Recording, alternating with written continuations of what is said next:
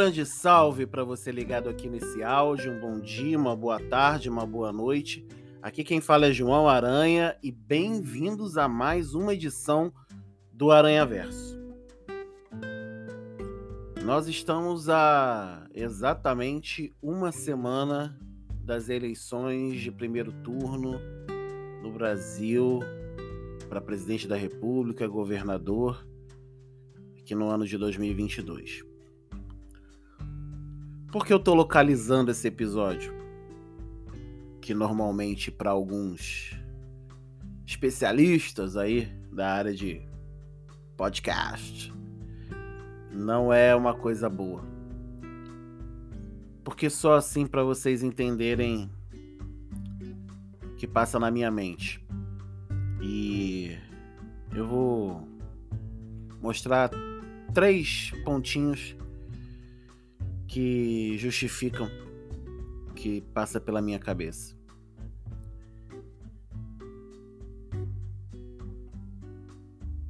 Vamos lá. Um guarda municipal assassinado por um apoiador de Jair Bolsonaro no seu aniversário, na sua festa de aniversário, em Foz do Iguaçu, Paraná. 2. Apoiador de Bolsonaro matou apoiador de Lula a facadas de Peixeira, em Confresa, Mato Grosso. E o terceiro, talvez um dos mais recentes, contar da data que eu tô gravando, uma jovem tomou uma paulada na cabeça porque um bolsonarista foi discutir com ela porque ela era contra o Bolsonaro. O apoiador de Bolsonaro voltou ao bar depois de ter sido expulso pela dona e na volta ele com um pedaço de madeira tentou bater na irmã da jovem. A jovem foi protegê-la e ele deu com uma paulada na cabeça dessa jovem de 19 anos em Angra dos Reis, Rio de Janeiro. Três casos tem outros, tá? Tem outros. E é curioso ser de três regiões diferentes: uma do sul, uma do centro-oeste e outra do sudeste. Porque eu, como uma pessoa que pessoalmente gosta muito de entender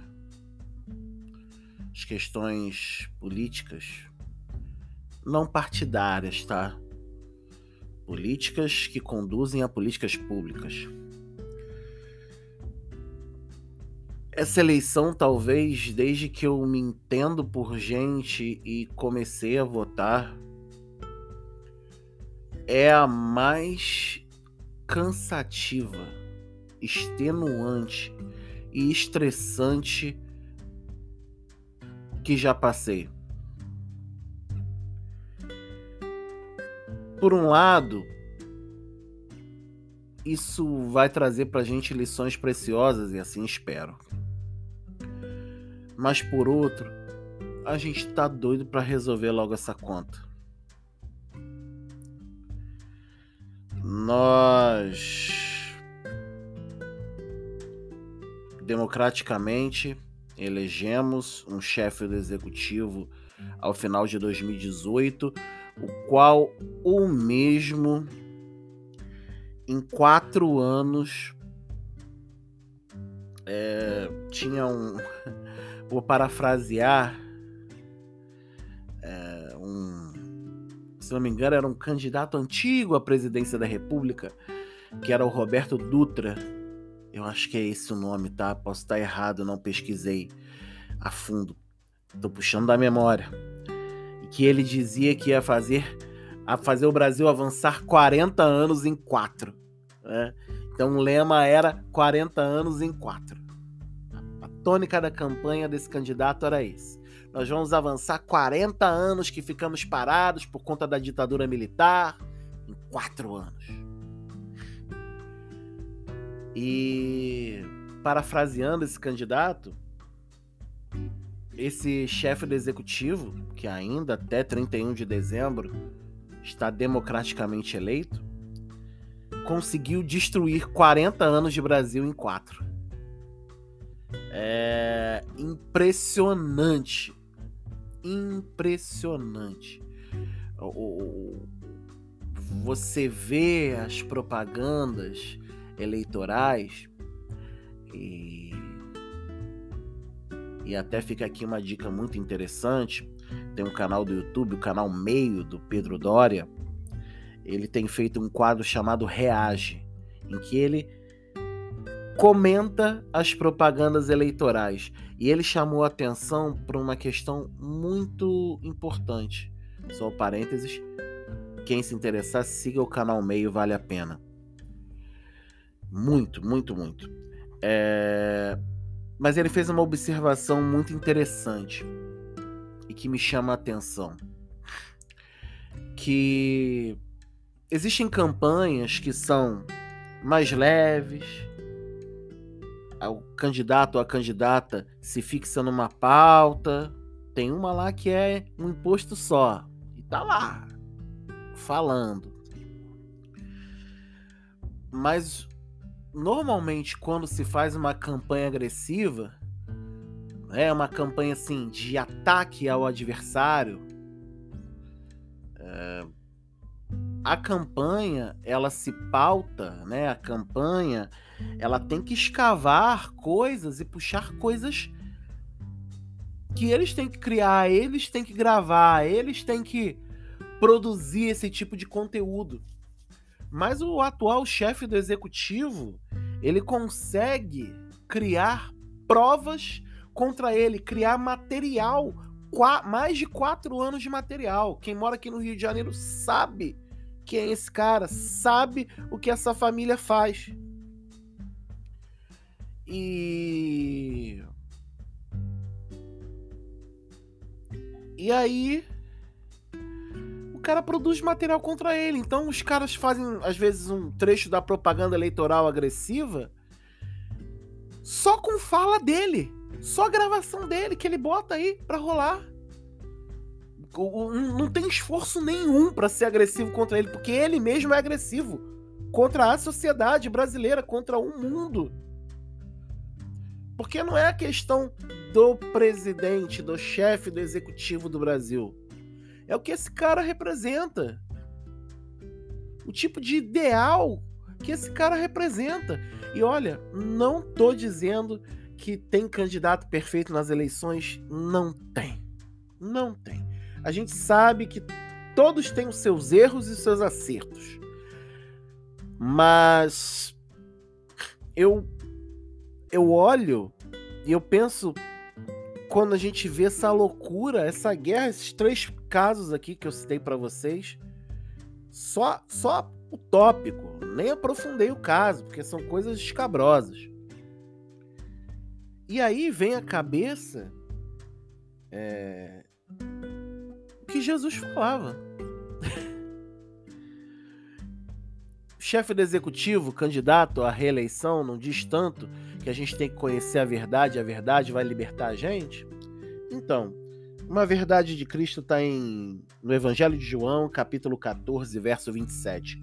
Diz assim: Eu lhes deixo um presente, a minha plena paz. E essa paz que eu lhes dou é um presente que o mundo não pode dar. Portanto, não se aflijam nem tenham medo. Jesus deixou para a gente a paz. Se alguém quer justificar o uso de arma com o Antigo Testamento, se alguém quer justificar violência contra a mulher, submissão usando Paulo, usando o Antigo Testamento.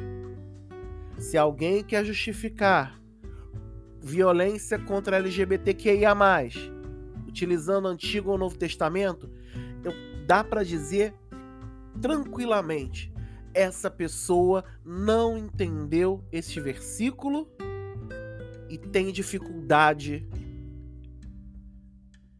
de estudo da palavra Porque vai só aquilo que interessa o seu status quo. Do poder,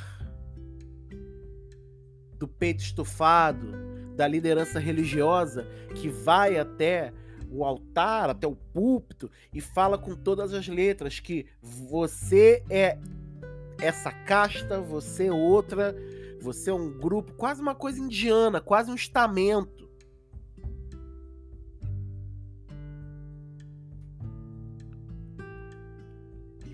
E a palavra de Deus, especialmente quando a gente faz essa virada, passando o período intertestamentário, ali o final, até che chegada de Jesus Cristo, Jesus Cristo muda o contexto. Não estou aqui jogando fora o Antigo Testamento, ele tem a sua importância, porque ele tem que, de alguma forma na história dele, como ele faz, apontar para Cristo. Se você está usando pontos que apenas explicam uma história para apontar para si, para apontar para o seu status quo, para aquilo que te interessa, para tua grosseria, para tua falta de educação, para o teu preconceito, para o teu machismo, para o teu sexismo, para tua misoginia, tá tudo errado, cara. Tá tudo errado, moça. Então, a gente olha a paz que Cristo dá, aquela, né, que excede todo entendimento. E a gente olha para o nosso contexto. O mundo não pode dar a paz de Cristo. Mas a gente que tem essa paz de Cristo pode refletir ela para o mundo para a sociedade e olhar para o que está aí e dizer basta, chega. Quatro anos de vergonha. Quatro anos, e assim, com todo perdão da palavra, quatro anos de desgraça. E repito, os outros governos tiveram seus problemas e outros que virão terão seus problemas, porque é ser humano que está no poder. Mas é você andar na sua rua. A miséria aumentou. Você tenta ajudar as pessoas e você não tem capacidade financeira. Você não tem capacidade psicológica, às vezes, para ajudar, porque é muita gente. Você passa nos bairros de classe média alta, classe alta, por exemplo, aqui do município onde moro. Quarteirões. Cada quarteirão você tropeça com moradores de rua. E as pessoas que dizem que tá tudo bem, que o Brasil tá crescendo, que o... Gente, vocês não entenderam a paz do Senhor? Quando você vai na igreja, você deseja a paz do Senhor? É da boca para fora, porque tem que refletir. Refletir naquilo que a gente faz, naquilo que a gente pensa, naquilo que a gente quer para o nosso contexto atual. Porque o reino de Deus ainda não veio, mas ao mesmo tempo ele já está aqui. E a gente não pode admitir, a gente não pode compreender, a gente não pode concordar com esse tipo de situação. Onde já se viu. Nunca aconteceu isso, porque um voto em A, outro voto em B. O cara vai lá dar uma paulada na cabeça, o cara vai lá dar uma, mata o cara facada, vai na festa de aniversário do cara e mata ele a tiro. Onde já se viu isso, meu Deus? Então é isso que a gente quer, é isso que a gente precisa, é isso que a gente deseja. É isso que a gente espera. Que a gente volte a tempos ou que a gente tenha refletido essa paz que o mundo não dá e que Cristo nos dá, de tal forma em que a gente não diga que a paz está numa arma, que a paz está no direito de ser grosso com o outro, que a paz não está no direito de ser mal educado, de dizer que a, pessoa, que a mulher não serve nem para ser estuprada. Que a paz não tá quando você olha para 600 mil pessoas morrendo e diz o que, que eu posso fazer no socoveiro. Que vai na contramão do mundo inteiro.